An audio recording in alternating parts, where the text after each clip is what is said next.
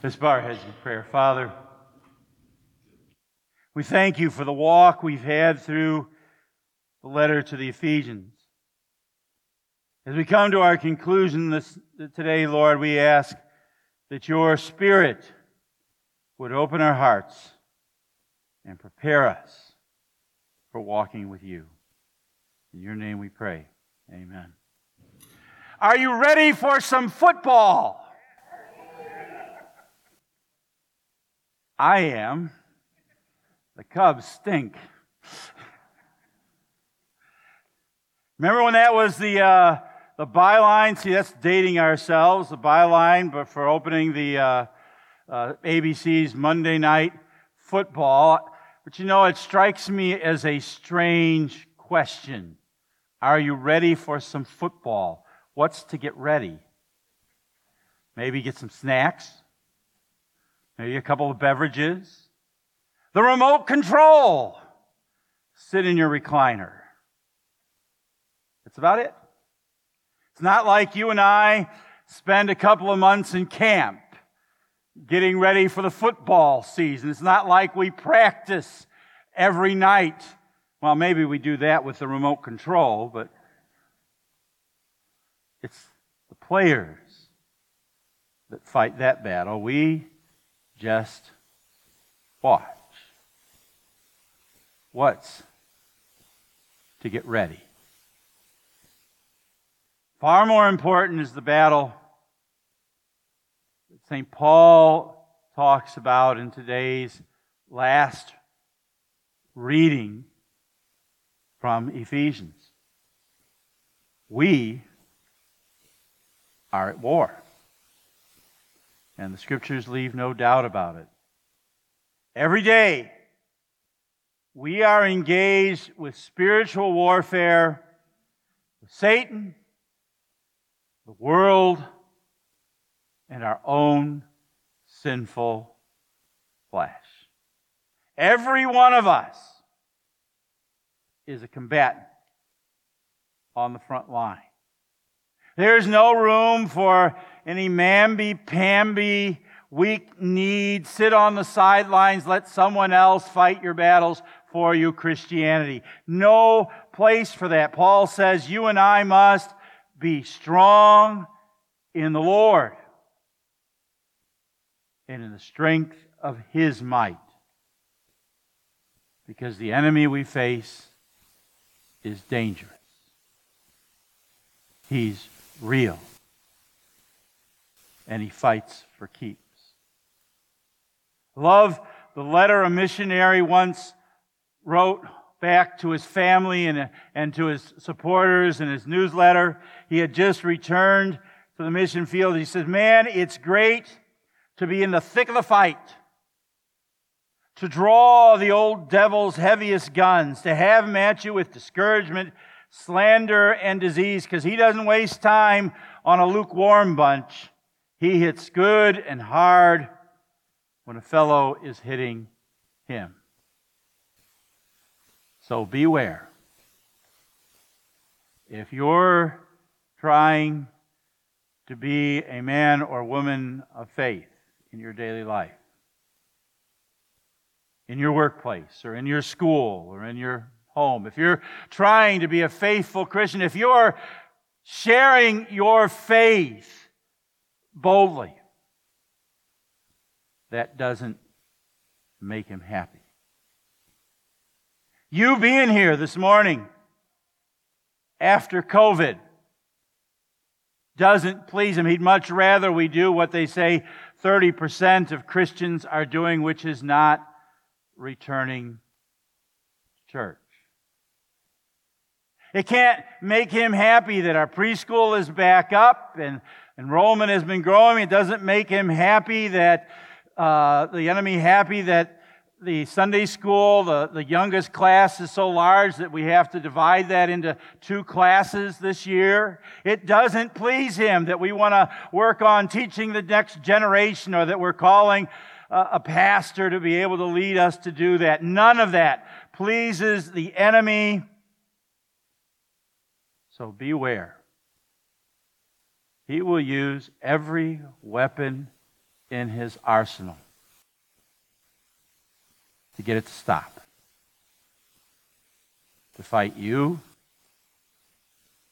to fight this place.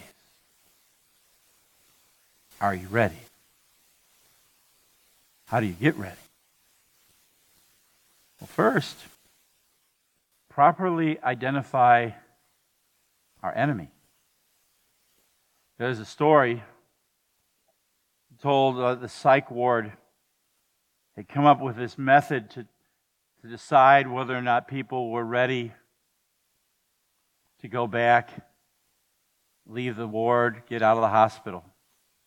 They put them in a room where the drain had been stopped up, the water was running, and the water was spilling over everybody, everything. And they gave them a bucket and a mop and told them to clean it up. They decided if the person was smart enough to first turn off the water, maybe they were ready to go home. Smart enough to recognize problem. Evil is a reality, but do you and I know where that evil comes from? What the real source is? You know, one of the devil's greatest tricks, his most brilliant strategy, is to get us fighting with each other. In our marriages, and in our homes, in our workplaces, and even here at church, if he can get us resenting or holding grudges or speaking words in, in harshness to one another, if he gets us focused on each other, fighting the wrong battle with the wrong enemy, he's free to wreak havoc.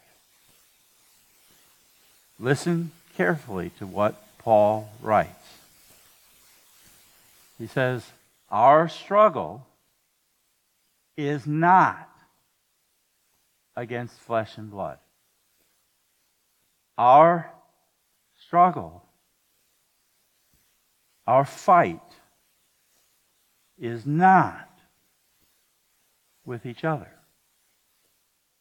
Our struggle is not with flesh and blood, but against the rulers, against the authorities, against the powers of this dark world, and against the spiritual forces of evil in the heavenly realms.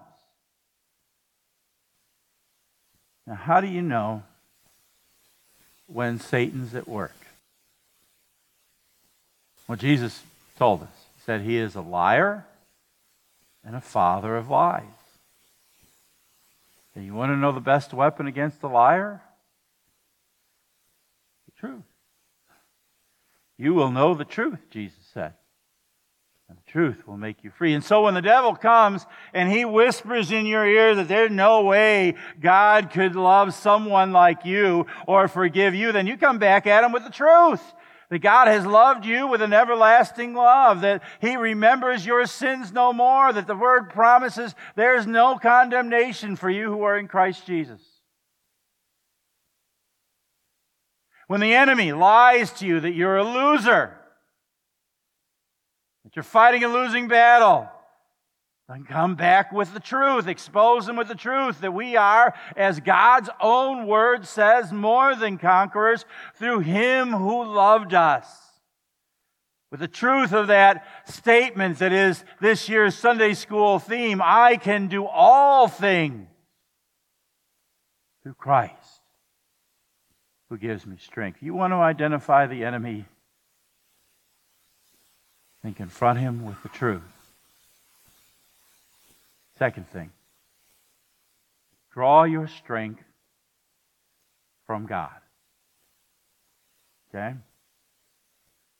Our adversary, the devil, the Bible says, prowls around like a roaring lion seeking someone to devour. He's powerful. You and I cannot fight him alone. The most vulnerable soldier, after all, is what? Someone cut off from his unit. The most vulnerable unit is one whose supply lines have been cut. The most vulnerable Christian is the one out there trying to do it on his own, not asking anyone for help, not taking time for God or his word. Just like any army, the supply lines are essential. Made me, as I was thinking about this, made me think of something I read in one of my devotional books. I think I shared this in Bible class last week or the week before about sinkholes. You know what a, do you know what a sink causes a sinkhole? The underground streams drain away so that the surface has no strength to support it. And when those waters drain away, the surface caves in. A sinkhole forms, drawing in with it sidewalks and streets and cars and trees and houses and even people. Well, folks, when we allow our spiritual strength to drain away. When we're too busy for prayer, too distracted time in God's Word, for worship, then we're in danger of being spiritual sinkholes. Our lives are in danger of caving in before the enemy. So Paul says, Be strong in the Lord and in the strength of his might. There was a story about a man and his son went to the zoo one day and they were looking at the lion. The lion was strutting back and forth, and suddenly it let out this blood curdling roar, and the boy was scared to death, but didn't bother the father at all. Why? Because, see, the boy saw the lion, the father saw the cage. Our enemy is real, he's powerful, but he's caged, he's defeated Does the Bible say? The Son of God came. For this reason, the Son of God appeared to destroy the devil's work. That's why Jesus came. That's why he went out and faced temptation. That's, that's why he died on the cross. That's why he rose again to destroy the devil's work. And it's only strong in Jesus that you and I can fight this battle. So, folks, we got to do what every army, what every soldier has to do. We have to guard our supply lines. We need to make sure that we guard safely from all the distractions our refueling time every day and every week, refueling in God's Word. That's really what Jesus was saying, and I only quoted the last half of the promise. Here's the first half. If you abide in my word. If you keep the supply line open, you'll know the truth. And the truth will set you free. So draw your strength, not from yourself, but from God. Third thing be ready with the weapons God has supplied. Put on, he says, the full armor of God so that you can take your stand against the devil's schemes. It would look ridiculous for an army to go walk, marching into battle in its skivvies. Right? It would be silly for an army to march into battle and leave its weapons behind. Well, God in baptism has supplied you with armor, the helmet of salvation, the assurance that you're saved. The breastplate of righteousness, that's Christ's righteousness that assures you and your heart that you're right with God. The shield of faith that can ward off the temptations of the enemy. The sword of the Spirit, which is the Word of God, the one little word that the old hymn says fells him every single time. You know, soldiers spend time with their weapon. They train. with their weapon. They train with their armor on. They take their weapon on all sorts of training. And you know what else they do? They train together. Because they don't go into battle alone, they go into battle with their unit, and so they train together so that when battle comes, they're ready to fight as a unit. And we've been talking about life together these past few weeks, haven't we? This is why it's so important that we do life together. Because we fight together. We train together. That's why we're here. That's why he gives us lay ministers and deaconesses and Stephen ministry sort of medical units, triage on the field, treating the wounds of battle. It's why we have small groups where we encourage one another and, and train together and learn in the Word. That's why He gives us pastors and teachers to, to help equip us with His Word for the battle. We train together so that we don't fight alone. Even at those moments when we are alone. You know, I love the story one pastor told once of about his dad. He said, We were in a car together. He was a kid, and his father was driving, obviously. And he said, All of a sudden, from the opposite direction, this car lost control and came straight towards us. He said, You know, my dad's first reaction was not to, to cuss or yell. My dad's first reaction was, Lord, help us. In the midst of one of life's little skirmishes, his first reaction was to pray. Why? Because he practiced praying every day. Because the church taught him to pray in time of need.